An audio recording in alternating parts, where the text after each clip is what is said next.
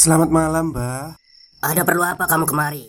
Eh, saya pengen punya podcast, Mbak. Biar pacar saya makin cinta sama saya. Loh, loh, loh.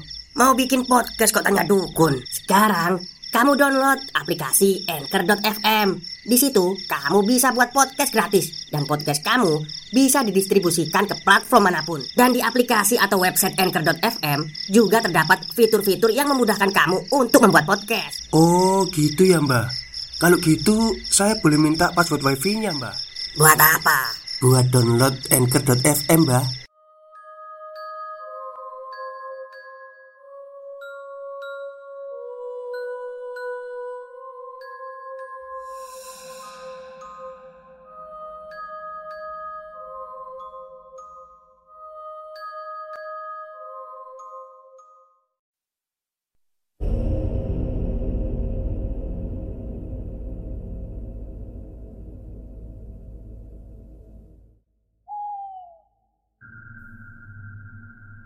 Assalamualaikum warahmatullahi wabarakatuh. Halo semuanya. Jumpa lagi dengan saya Chow Sing Sing Kurator dari podcast Horror Night Story. Halo apa kabar semuanya? Semoga kalian semua baik-baik saja ya. Dan seperti biasanya pada siang hari ini Saya kembali dan akan menghadirkan sebuah kisah mistis untuk kalian semua Kisah mistis kali ini saya datangkan dari treat horornya cerita horor nyata yang ada di Twitter yang menceritakan tentang uh, sebuah warung yang ada di Alas Roban. Oke, daripada kita berlama-lama, mari kita simak ceritanya. Assalamualaikum warahmatullahi wabarakatuh. Waktu itu saya masih tinggal di Secang, Magelang. Kami sekeluarga akan pergi ke Jakarta menggunakan kendaraan pribadi. Sejak pagi saya dan keluarga sudah sibuk prepare dan packing. Kami sekeluarga berniat akan berlibur Ya sekaligus silaturahmi ke saudara yang ada di Jakarta. Kami berniat berangkat dari Magelang sore hari. Jadi perjalanan akan lebih santai Dan Bapak bermaksud menghindari keramaian dengan tidak melakukan perjalanan jauh di siang hari. Dan Berangkatlah kami sekeluarga dari Magelang kira-kira jam 4 sore Rute yang kami ambil melalui jalur utara. Selama perjalanan, kami tidak memiliki firasat buruk apa pun, dan perjalanan panjang pun dimulai. Tak terasa, hari sudah mulai gelap, dan adan maghrib pun sudah berkumandang. Kami sekeluarga memutuskan untuk istirahat saja sejenak di masjid sekaligus menunaikan sholat maghrib. Setelah sholat maghrib, kami pun melanjutkan perjalanan. Semakin jauh kami melaju, malam semakin larut, menemani perjalanan kami. Yang semula di awal perjalanan suasana di dalam mobil begitu ramai dan penuh canda tawa Saya dan kedua adik saya Kini berubah perlahan menjadi sepi Mungkin karena ibu dan kedua adik saya sudah tidur lelap. Dan yang masih terjaga saat itu hanya saya dan bapak. Jam menunjukkan pukul 10.30 malam. Kami sudah memasuki area alas roban. Jalanan berliku di tengah hutan dan tanah alas. Jauh dari hiruk pikuk kehidupan kota di sini suasana sudah mulai mencekam. Bapak mengurangi laju kecepatan mobil karena kondisi jalan yang gelap berliku, penuh tanjakan dan turunan. Yang kiri dan kanannya jurang. Saya dan bapak merasa ada hal yang ganjil dan aneh. Sejak kami memasuki area alas roban, kami tidak berpapasan dengan kendaraan lain sama sekali. Seperti bus atau kendaraan lain. Padahal jalur ini termasuk rute yang sering digunakan untuk menuju kota Tegal. Setelah melaju beberapa saat, tiba-tiba saja Brak Astagfirullah Mobil yang kami naiki menabrak sesuatu di tengah jalan Bapak langsung menepikan mobil ke pinggir jalan Dan mengambil senter yang ada di dashboard Saya dan bapak kemudian turun dari mobil untuk melihat apa yang terjadi. Ibu dan kedua adik saya yang terbangun mendengar suara benturan tadi langsung panik dan mau keluar dari mobil. Namun, bapak melarang dan menyuruh mereka agar tetap di dalam saja. Kemudian, saya bergegas memeriksa bagian depan mobil, dan Bapak memeriksa bagian bawah sampai belakang mobil. Saya benar-benar yakin benturan sekeras tadi seharusnya bisa membuat bumper mobil penyok atau bahkan memecahkan lampu spion. Namun, setelah saya periksa dengan seksama, tidak ada satupun goresan di bagian depan mobil. Bahkan debu dan sedikit lumpur yang menempel pada bumper mobil pun masih utuh tak tersentuh. Jujur saja, saya kaget dan heran. Lalu, bapak yang memeriksa bagian bawah sampai belakang mobil juga tidak menemukan kejanggalan yang lain. Ya, kemudian saya memanggil bapak agar ikut memeriksa bagian depan mobil. Mungkin dengan mencari berdua, kita berdua bisa menemukan kerusakan mobil akibat benturan keras tadi. Kami sudah memeriksa beberapa kali setiap sudut bagian depan mobil, tapi tidak ada satupun bekas benturan. Lalu, apakah yang kami tabrak tadi? Karena kami merasa ada yang tidak beres, saya dan bapak lekas masuk ke dalam mobil untuk melanjutkan perjalanan.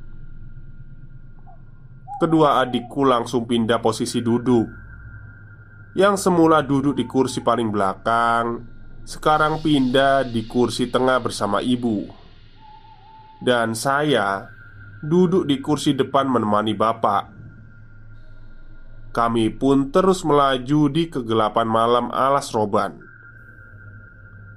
Jam menunjukkan pukul 12 malam Kedua adikku sudah tertidur lagi yang terjaga kali ini saya, bapak, dan ibu.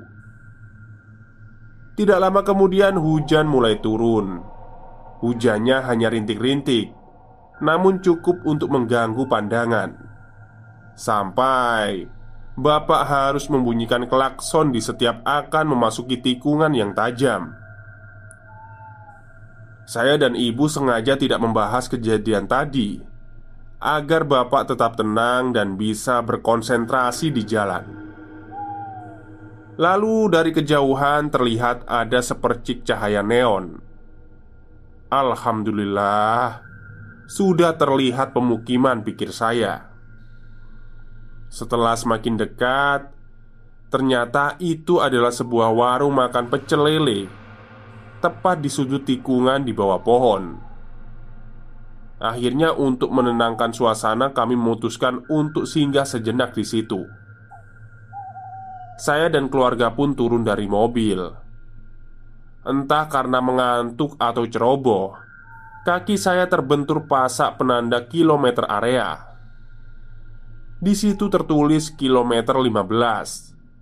Saya dan keluarga masuk ke dalam warung itu. Penjualnya ramah dengan logat khas Pekalongan. Kami memesan makanan dan minuman panas. Iseng-iseng saya bertanya, "Kok jam segini masih buka, Pak? Bapak jualannya sendirian?" Penjual itu menjawab, "Iya, Mas. Ini sudah mau tutup kok. Eh, Masnya dateng. Saya jualan sama istri saya. Itu istri saya." Ucapnya sambil menunjuk ke arah pintu Saya dan bapak kaget Sejak kapan ada orang yang berdiri di samping pintu warung masuk?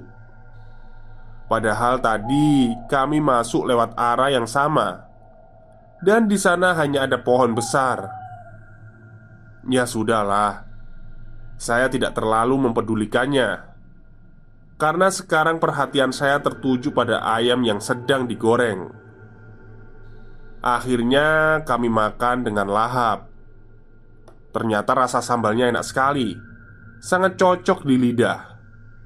Sampai-sampai saya nambah sambalnya dua kali. Setelah kenyang menyantap ayam goreng, kami bergegas kembali ke mobil. Saat mau masuk mobil, kaki saya terbentur lagi dengan pasak penanda kilometer 15 tadi. Oke, saya ceroboh. Karena letak pasak itu persis di dekat pintu mobil. Jadi, wajar saja kalau saya terbentur pasak itu lagi. Stop, stop. Kita break sebentar. Jadi gimana? Kalian pengen punya podcast seperti saya? Jangan pakai dukun, pakai anchor, download sekarang juga gratis. Mobil kami pun mulai melaju, ditemani hujan rintik-rintik yang terus mengguyur kawasan itu. Setelah beberapa saat, akhirnya kami keluar dari alas roban dan menuju Tegal.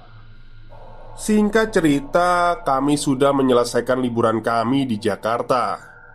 Karena tidak ingin mengalami kejadian seperti kemarin lagi, Bapak memutuskan untuk berangkat dari Jakarta pagi hari saja.